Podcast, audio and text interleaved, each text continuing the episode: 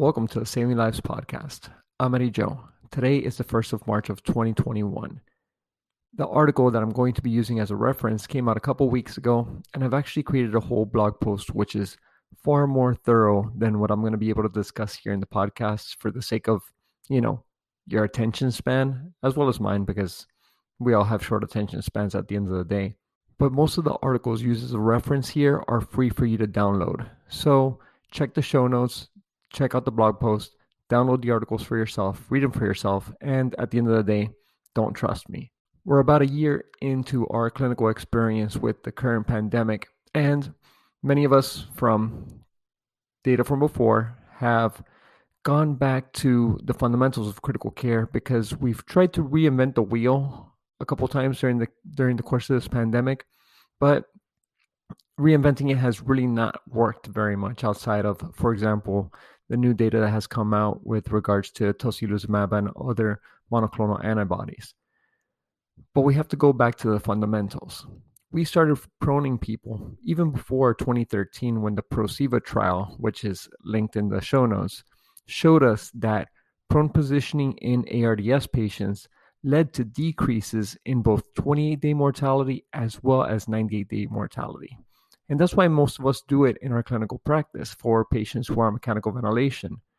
So, what we do and what I do in my practice with the people who I intubate is that I initiate prone positioning soon after intubation. I mean, they're already on under the effects of paralytics. That's probably the best you're going to do, and you want to recruit uh, these people's alveoli because you and I have seen that once these people get intubated, they go ahead and they drop their sats.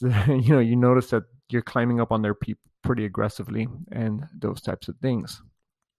Something that has gained interest in our efforts to avoid intubation of our COVID patients is the utilization of proning patients, whether they're either on nasal cannula or non invasive ventilation, which some people will call CPAP or BiPAP, or even on high flow nasal cannula we have all taken measures to avoid intubating patients because we know by experience what unfortunately happens to many of them.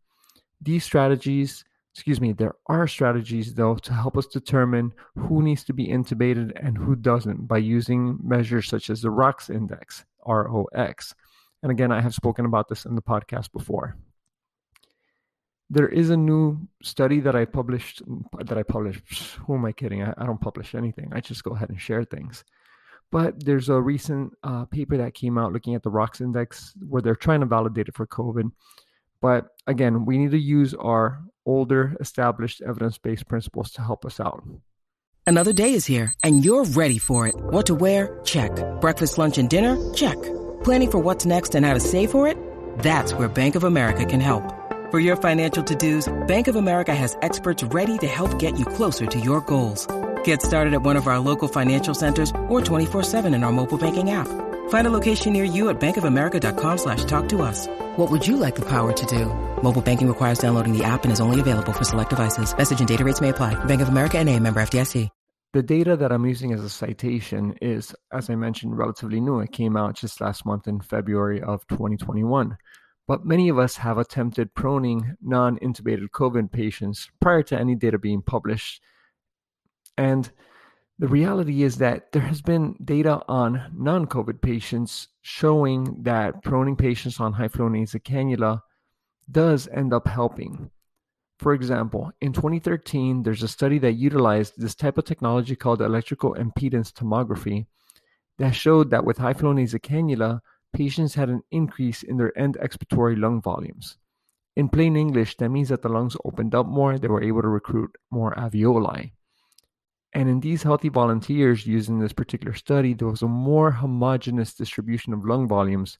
And in addition to that, they, they were breathing a little bit easier. They decreased their respiratory rate. Case reports started their making their way into the journals, including the first one that I was able to find, uh, where they found one particular patient who did well with severe COVID 19 and proning. Fortunately, this patient did not need intubation. I will never go as far as to say that the strategy will absolutely help everyone. I mean, we need to take that into account that whatever medication or whatever treatment, it doesn't help absolutely everybody. But whatever measures we can implement to avoid intubation, intubation should definitely be taken into account.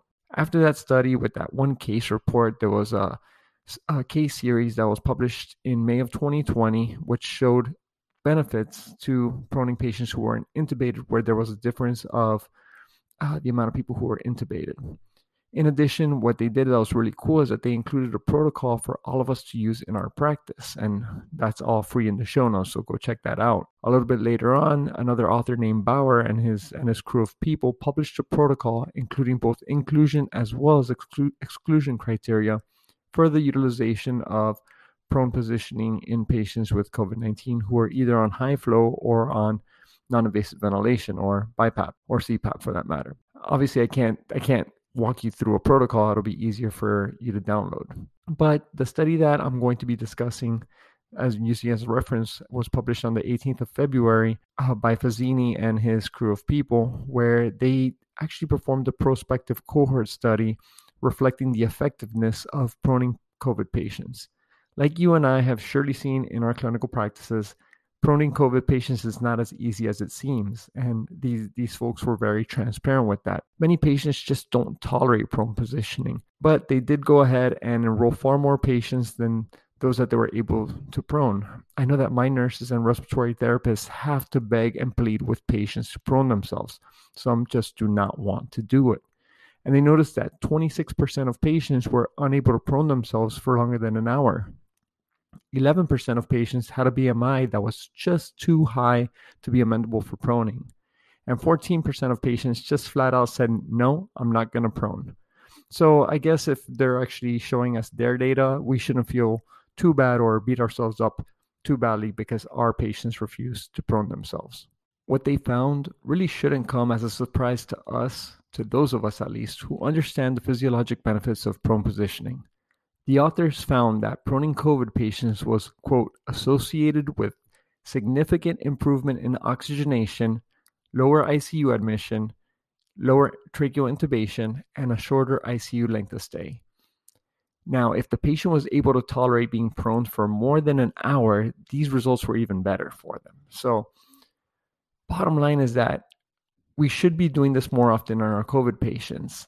I know that the data isn't the most robust because it really be quite challenging to do a double blind randomized type of study in these patients because you know you could see them being prone. But i also would not want to withhold proning patient if they were in a control arm. I mean i just won't do it.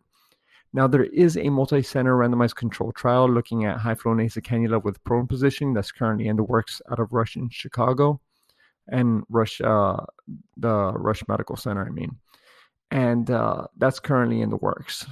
We should not beat ourselves up too much if the patients don't want to do it, because again, there are patients who just don't want to prone themselves.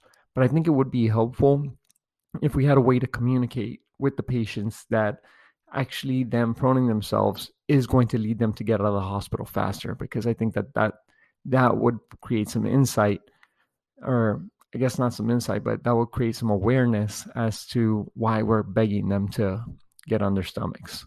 Until ultimately all that uh, data comes out with the RUSH trial, the randomized control trial, we know that proning patients is definitely challenging. It's not perfect. We need to be cognizant of patient selection and patient limitations.